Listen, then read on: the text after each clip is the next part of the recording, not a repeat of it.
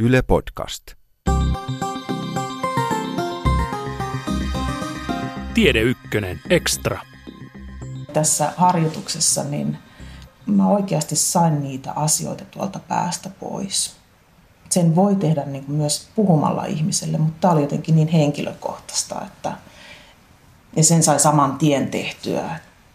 Mua nyt harmittaa tämä, niin nyt kirjoitan sen ja laitan sen ja tuhoan.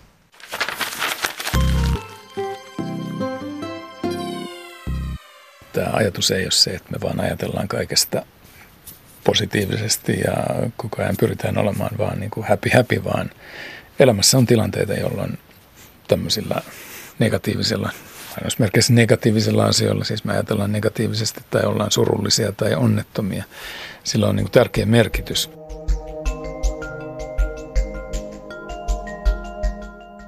Mä olin lapseni vuoksi ollut tota, monta vuotta aika alamaissa masentunut ja saanut siihen myös ihan ammattiapua. Mutta sitten huomasin, että mä yhä edelleen vaan pyörittelen samoja asioita mielessäni. Että mä olin tavallaan jäänyt jotenkin koukkuun niihin ikäviin asioihin. Ja näistä onnellisuusharjoituksista tosiaan tämä vatvomisen lopettaminen kolahti muuhun. Miten se voi tajuta, että on jäänyt koukkuun siihen, että koko ajan vaan vatkaa päässä? Mä en enää nähnyt ympärillä olevia hyviä asioita, vaan aina niin kuin kaikesta, voi sanoa, että melkein kaikesta tuli mieleen nämä ikävät asiat, vaikka asian voisi nähdä toisinkin. Ja mitä sä konkreettisesti teit? Millä tavalla sä pystyit vähitellen sitä vähentämään ja ilmeisesti jopa lopettamaan? Se tuskin käy sormia napsauttamalla, että hei, nyt mä lopetan vatvomisen. No ei todellakaan. Kyllä niistä niin kuin, omista ajatuksistaan pitää aika tiukasti kiinni, on ne sitten ikäviä tai hyviä. Tämä harjoitus oli hyvä aloittaa ihan konkreettisella tämmöisellä huoliroskiksella. Se taisi olla joku kissaruoka laatikko, tämmöinen peltinen ja tota noin, niin siihen teipattiin oikein huoliroskis-nimi kylkeen. Tosin mä lisäsin siihen sitten myös muita nimiä, koska mä sinne laitoin ihan hetkellisiäkin tämmöisiä harmituksen aiheita. Siihen roskikseen laitettiin lapulla kirjoitettuja asioita.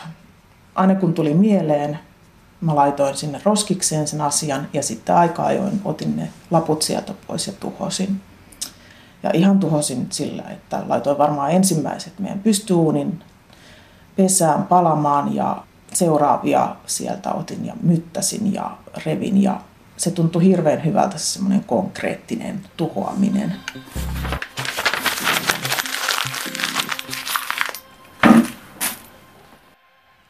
Teija Halonen, pystytkö vielä kuvaamaan sitä, että mitä sinussa tapahtui, kun sä, sulla oli se ajatus päässä, se, jo, josta sä halusit päästä eroon, ja sitten sä kirjoitit sen, ja sitten kenties jossain vaiheessa sitten myttäsit tai poltit, niin mitä sussa tapahtui?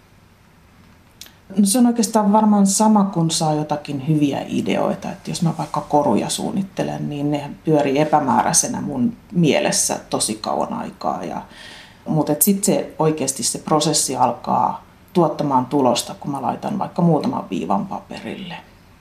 Työssäni puran hyviä ajatuksia paperille, mutta tota, no, niin tässä harjoituksessa niin, niin siinä mä oikeasti sain niitä asioita tuolta päästä pois sen voi tehdä niin kuin myös puhumalla ihmiselle, mutta tämä oli jotenkin niin henkilökohtaista, että ja sen sai saman tien tehtyä. Mua nyt harmittaa tämä, niin nyt kirjoitan sen ja laitan sen ja tuhoan.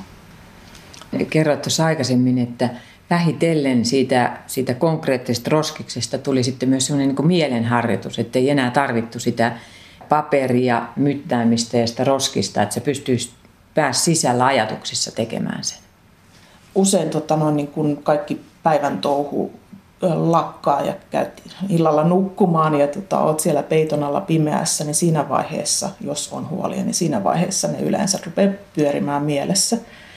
Aluksi mulla oli kyllä kynä ja paperi yöpöydällä, mutta kun nukun samassa huoneessa miehen ja pojan kanssa, niin en voi laittaa tietenkään mitään valoja päälle. Eli aika pian se tuli sillä, että mä itse niin kuin mielessäni kirjoitin sen asian lapulle ja, ja sitten sen tuhosin ja sehän niin kuin antoi paljon ulottuvuutta, että mä sain keksiä mitä tahansa tuhoamiskeinoja. Polin mutaan ja poltin ja revin ja muuta näitä lappuja.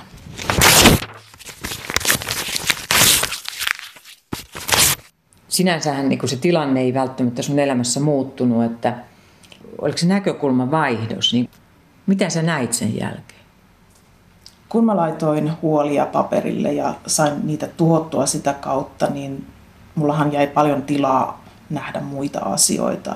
Eli oikeastaan se johti siihen, että rupesi katsomaan asioita ihan eri kantilta.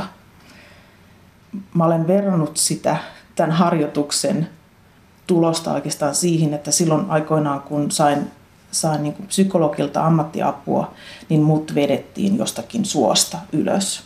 Mutta mä jäin siihen suon reunalle. Mä en tiedä mihin mä lähden.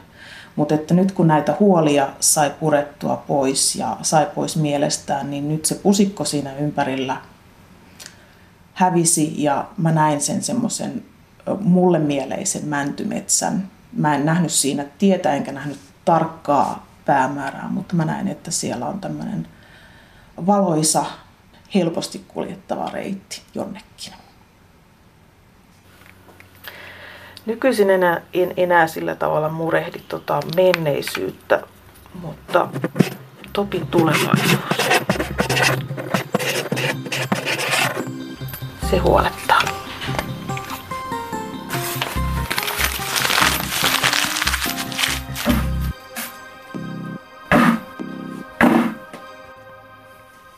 Psykoterapeutti Pekka Arninsalo Miksi sitten vatvominen jää päälle, se negatiivisen kierrättäminen? Että siitä ei pääse eroon ja koko ajan ehkä keksi jotain uusia uhkia, niin mistä siinä on kysymys? No mä ajattelin, että siinä niin kuin, tavallaan vatvomisessa, vatvomisessa on, jos käytetään tätä sanaa, siis että me pyöritellään erilaisia negati- huolia. huolia, huolia, uhkia, muita, niin siinä suhteessa ihmiset on tietysti tietysti hyvin niin kuin erilaisia, että joskus, se, joskus jollain ihmisellä on taipumus murehtia, joka meinaa sitä, että he tietyllä lailla ikään kuin pyrkii varautumaan siihen, että asiat menevät huonosti. He haluavat niin kuin tavallaan suojella itseään siltä, että, että jos tulee joku takapakki, niin en sitten niin kuin totaalisesti romahda, vaan mä oon ikään kuin varautunut siihen, että kaikkia tällaisia erilaisia uhkaavia asioita voi olla. Joskus tämä tämmöinen negatiivisten asioiden pyörittäminen liittyy siihen, että on ollut ikäviä kokemuksia tai suorastaan niin kuin on kokenut vääryyksiä elämässään ja jollain lailla tämän asian prosessointi jää, jää pyörimään sellaisella tavalla, tavalla sitten mieleen.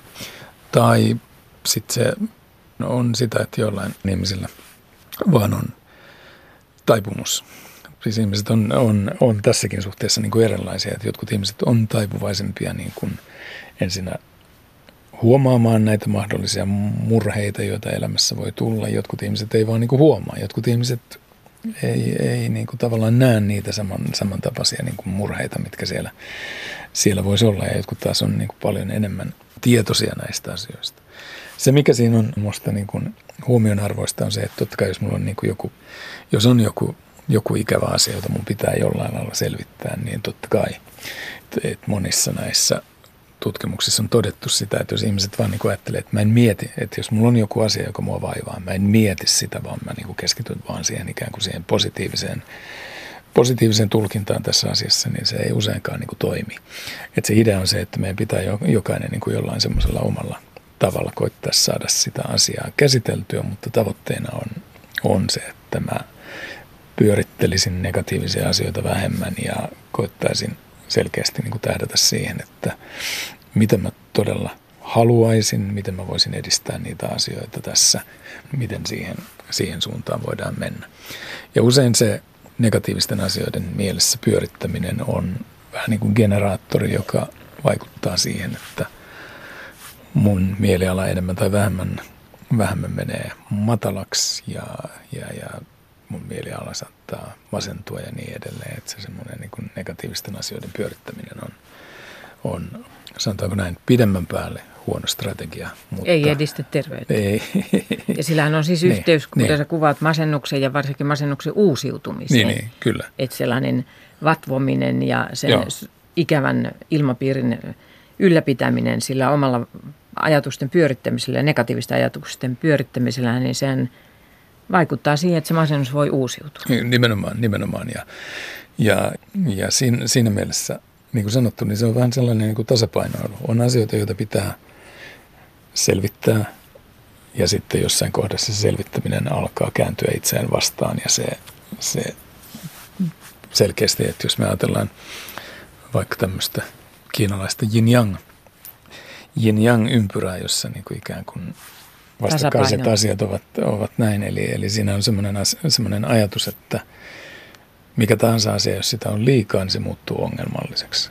Eli, eli jos me ajatellaan, että vatvominen lähtee liikkeelle siitä, että me yritetään saada selkoa johonkin asioihin, ja sitten jos me jäädään vaan pyörittämään sitä, ja se vie niin kuin suuremman osan, osan meidän ajatuksista, ja me murehditaan, ja syytet, usein syytetään itseään, kritisoidaan itseään, aletaan vihaamaan itseä ja niin edelleen, niin nämä kaikki asiat on sellaisia, jotka ilman muuta vaikuttaa siihen meidän, meidän mielialaan ja usein myös ihan selkeästi siihen meidän fyysiseen, fyysiseen tunteeseen siitä, että mi- miten mä voin. Onnellinen ihminen kokee elämänsä mielekkääksi ja tulevaisuus tuntuu valoisalta. Onnellisuustutkija Sonja Lybemirskin mukaan omilla asenteillaan ja ajattelutavoillaan voi vaikuttaa kokemaansa onnellisuuteen. Hänen mukaansa 50 prosenttia onnellisuudesta määräytyy perimästä. Se on ikään kuin taso, joka meillä on luonnostaan ja johon palaamme ikävien tai mukavien tapahtumien jälkeen. Etnisellä alkuperällä, terveydellä ja iällä on vain 10 prosentin osuus onnellisuudessa. Omilla toimillaan voi vaikuttaa jopa 40 prosentilla kokemaansa onnellisuuteen. Mistä tässä on kyse? Lääkäri, psykoterapeutti Pekka Arninsalo. No se tarkoittaa sitä, että se mahdollisuus vaikuttaa siihen omaan onnellisuuteen tai hyvinvointiin on paljon suurempi kuin mitä me yleensä ollaan ajateltu. Tuo 10 prosenttia tarkoittaa tietenkin sitä, missä me nyt ollaan tämmöisessä länsimaisessa rauhallisessa maassa, että tokihan on varmasti tilanteita, joissa siis tämä ympäristötekijöiden merkitys on huomattavan suuri, että tietenkin se on myös semmoinen suhteellinen asia. Ja, ja tässä mä tarkoitankin lähinnä sitä, että ihmiset, jotka on sodassa, ihmiset, jotka kokee väkivaltaa tai joutuu pakolaisiksi hyvin epävarmoihin tilanteisiin, niin se on, se on ehkä se ympäristö, ympäristötekijä, jolla, jolla varmasti on niin paljon, paljon merkitystä. Sitten se seuraava kysymys on juuri, että mikä se elintason merkitys siinä on ja, siinä mielessä tämä on oikein, oikein tärkeäkin asia, koska on paljon tutkittu sitä, että esimerkiksi lottovoiton jälkeen onnellisuus palaa kutakuinkin tavalliselle tasolle noin, noin vuoden kuluttua. Eli ihmisillä on hyvässä ja pahassa kyky tämmöiseen niin kuin adaptoitumiseen, joka tarkoittaa sitä, että se mikä on jossain vaiheessa tosi hienoa, merkittävää luksusta on jonkin ajan kuluttua tavallista ja silloin jos me tuijotetaan pelkästään siihen puoleen, niin me ikään kuin hukataan se merkitys, mikä näissä asioissa on. Ja sen takia niin kuin tämän tyyppiset ympäristöt, ikään kuin nämä ulkoiset tekijät, ei ole niin merkityksellisiä. No sitten tämä, että kuinka paljon, kuinka paljon ikään kuin tämä tämmöinen geneettisyys tai temperamentti tai persoonallisuusasiat vaikuttaa, niin tässä puhutaan toki, toki niin kuin myös vähän keskiarvoista siis siinä mielessä, että jollain ihmisellä varmasti sen merkitys on suurempi, jotkut ihmiset on ehkä, ehkä taipuva, vielä taipuvaisempia olemaan murehtivaisia kuin jotkut toiset ja, ja, ja heidän valmi, ainakin sanotaanko valmiutensa jotenkin lähteä sitten ehkä niin kuin tekemään vaikka näitä harjoituksia, muo, mu, muokkaamaan omaa ajatteluaan on, on ehkä vähän pienempi, mutta että se keskeinen idea on se, että se miten me suhtaudutaan asioihin, se on hyvin merkityksellinen asia, että mistä näkökulmasta me katsotaan näitä asioita, niin silloin, silloin on hyvin paljon merkitystä siihen, että miten me, miten me koetaan tämä oma tyytyväisyytemme elämään. Niin yleinen esimerkkihän on tämä juomalasi, jossa on mm. Vaikkapa mehua. Joo. Niin se on puolillaan. Niin onko se, onko se puoliksi tyhjä vai onko se puoliksi täynnä? Mm, juuri. Ja semmoinen tästä onnellisuusnäkökulmastahan kysymys on oikeastaan ihan, ihan pelkistettävissä siihen, että jos se juomalasi on puolillaan, niin kiinnitänkö huomiota siihen, mitä sieltä puuttuu vai kiinnitänkö huomiota siihen, mitä siellä on. Jos mä kiinnitän huomiota siihen, että mitä, mitä minulta puuttuu, niin äkkiä mun ajatukset lähtee menemään negatiiviseen suuntaan, joka selkeästi, selkeästi sitten vaikuttaa ihan siihen, että miten, miten tyytyväinen mä oon elämässäni ja herkästi siitä lähtee nämä erilaiset negatiiviset, negatiiviset vatvomiset ja muut asiat. Mutta ihminenhän ihan hirveän helpostihan se jotenkin ajattelee enemmän niitä negatiivisia asioita. Se keskittyy, että, että meidän pitää tehdä töitä, että me jotenkin nähdään ne hyvät asiat. Mikä siinä on, että se, se negatiivisuus jotenkin koukuttaa?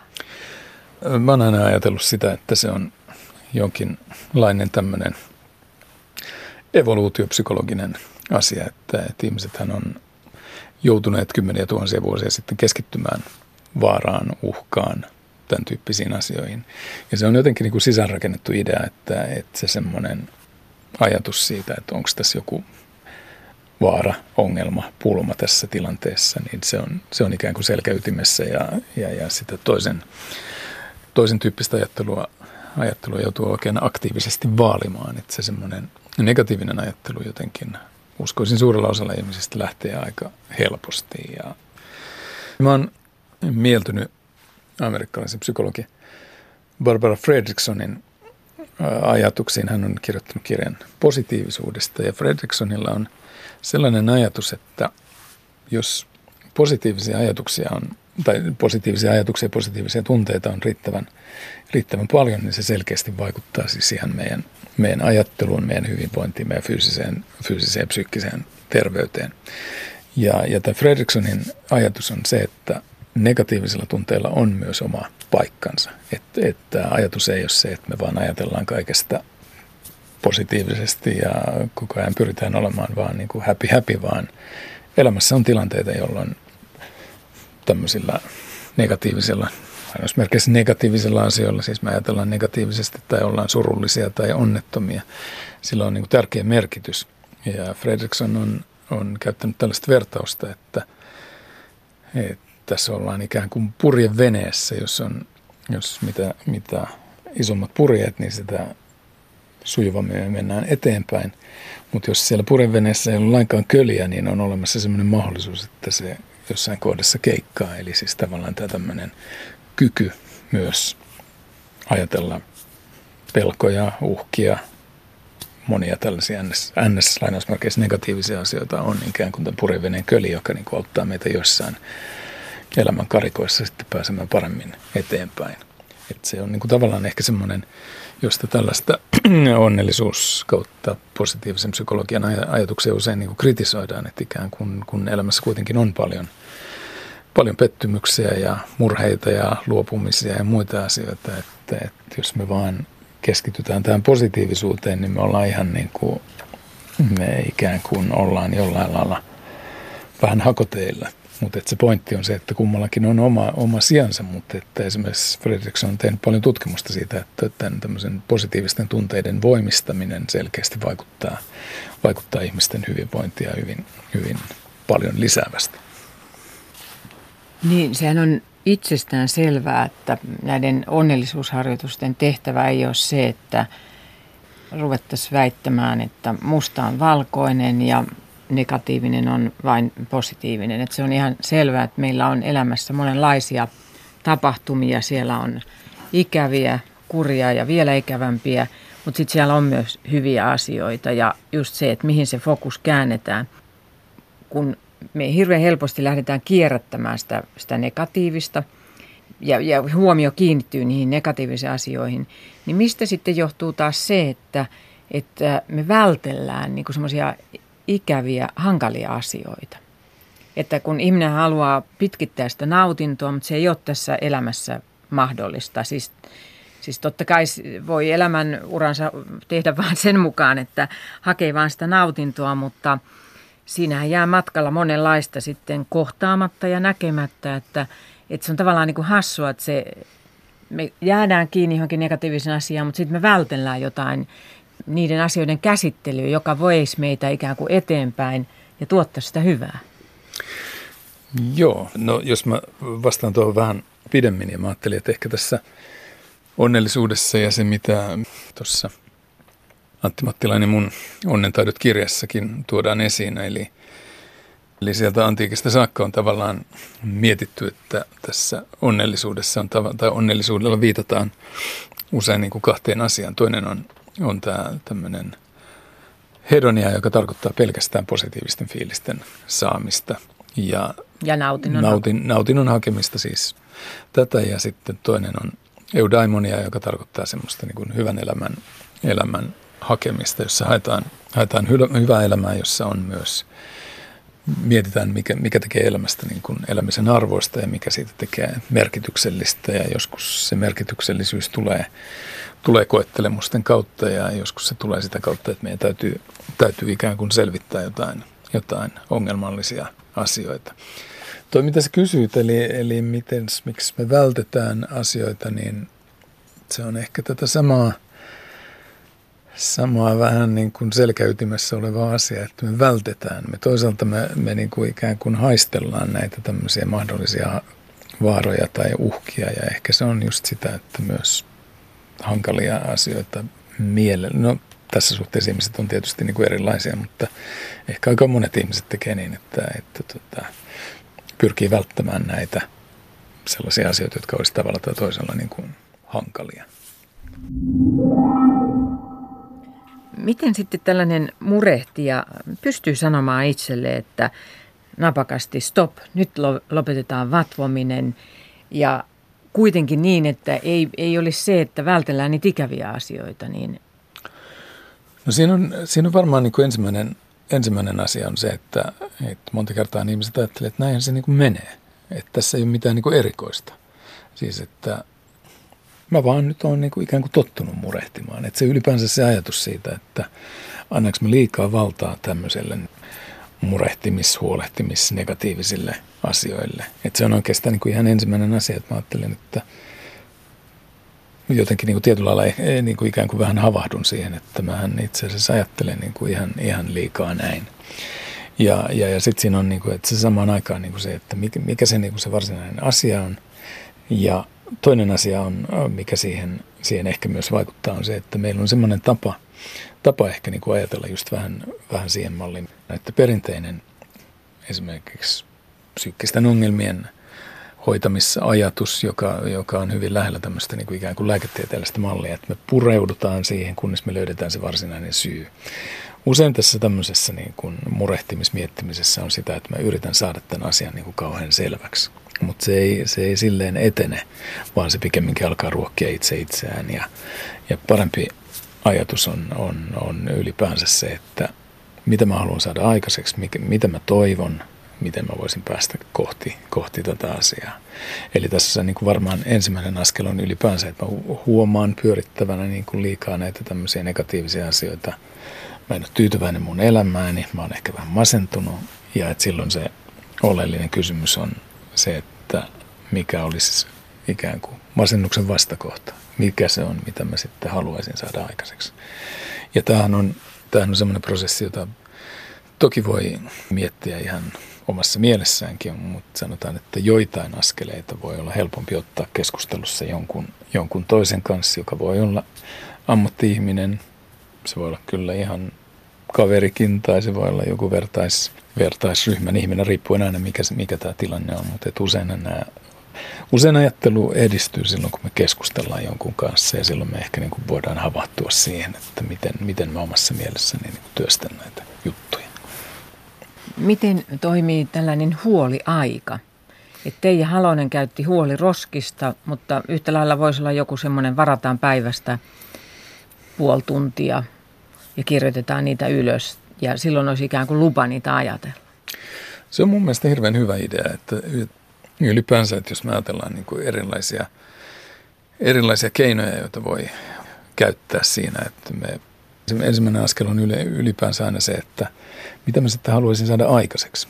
Että tässä meidän niin kuin sanotaan psykologisessa kulttuurissa on, se on toki niin kuin muuttunut aika paljon tämmöisen sanotaan, sanotaan positiivisen psykologian tai ratkaisukeskeisen voimavara keskeisen ajattelun suuntaan, mutta että se perinne on kuitenkin ollut se, että me tavallaan ollaan aika tiukasti siellä, niin kuin siellä ongelmissa. Ja ensimmäinen askel on siis se, että mitä me, mitä me halutaan saada, saada aikaiseksi, mikä, mikä on se, niin kuin se suunta, mihin mä haluan lähteä liikkeelle. Ja jos mä huomaan, että mä pyörittelen liikaa jotain sellaisia asioita, joita, joita nyt mä ajattelen, että mä pyörittelen niitä liikaa, niin ja että mä haluaisin päästä niistä eroon ja jotenkin musta tuntuu, että se ei edistä tätä mun, mun niin kuin sanotaan, sen toivotun tilanteen tavoittelua. Niin silloin yksi hyvin, hyvin toimiva idea on just se, että, että mielessään sopii niin, että mulla on esimerkiksi aika, jolloin mä työskentelen tämän asian kanssa. Puoli tuntia, viisi minuuttia, mitä tahansa. Mä ajattelen, että tuossa viittasit tuon teidän Halosen idean tämmöisestä huoliroskiksesta, että usein joku tämmöinen, varsinkin silloin kun lähdetään liikkeelle, niin usein tällainen niin kuin ikään kuin mitä konkreettisempi se idea on. Siis ihan kirjaimellisesti on huoli roskis. Mä kirjaimellisesti kirjoitan sinne, mä rytistän ne jutut ja heitän ne ikään kuin sinne, niin saattaa olla paljon parempi, että se pidemmän päälle usein, usein sitten voi saada myös erilaiset mielikuvat. Ja totta kai voi saada jo vaikka ihan heti kättelyssä niin kuin tämmöisen mielikuva tyyppisen työskentelyn käyntiin, mutta että mä itse ajattelen, että monta kertaa semmoinen konkreettinen tekeminen on joku semmoinen, jossa on vielä joku erityinen tekijä mukana. Pekka Arninsalo, mitä on havaittu tutkimuksissa, kun ihmiset ovat pystyneet vähentämään sitä vatvomista ja negatiivista ajattelun ajatusten pyörittämistä? Kyllähän siis tämmöisen masennuksen ja toistuvan masennuksen kohdalla aika tyypillistä on se, että, että me juututaan sellaisen negatiiviseen, negatiiviseen kehään, jossa me pyöritetään niitä ajatuksia ja, ja voidaan todeta, että ihmiset, jotka on niin löytäneet erilaisia tapoja toimia suhteessa näihin, näihin häiritseviin, sanotaan häiritseviin ajatuksiin, niin, niin kyllä se selkeästi vaikuttaa siihen, että mikä on se mieliala tai miten mä pääsen siitä, siitä masennuksen syöväristä ulos. Kun niihin negatiivisiin asioihin liittyy myös sit tunteita, niin miten voisit hyväksyä sen ajatuksen, että ne tunteet tulevat ja menevät ja niihin vihaan, suruun ei tarvitse jäädä kiinni? Se on, se on varmasti niin kuin hyvin, hyvin niin kuin keskeinen, keskeinen idea ja jos me ajatellaan näitä, näitä esimerkiksi tällaisia psykoterapian muotoja, joissa on pyritty hyödyntämään tämmöistä mindfulness-tyyppistä ajattelua, niin siinä taustallahan on, on tämmöinen meditaatio perinteeseen liittyvä juttu, että meidän ei pidä takertua asioihin ja se ei ole mitenkään ihan, ihan helppoa siis silleen, että me koitetaan harjoitella sitä, että asiat, asiat ja tunteet tulee ja menee.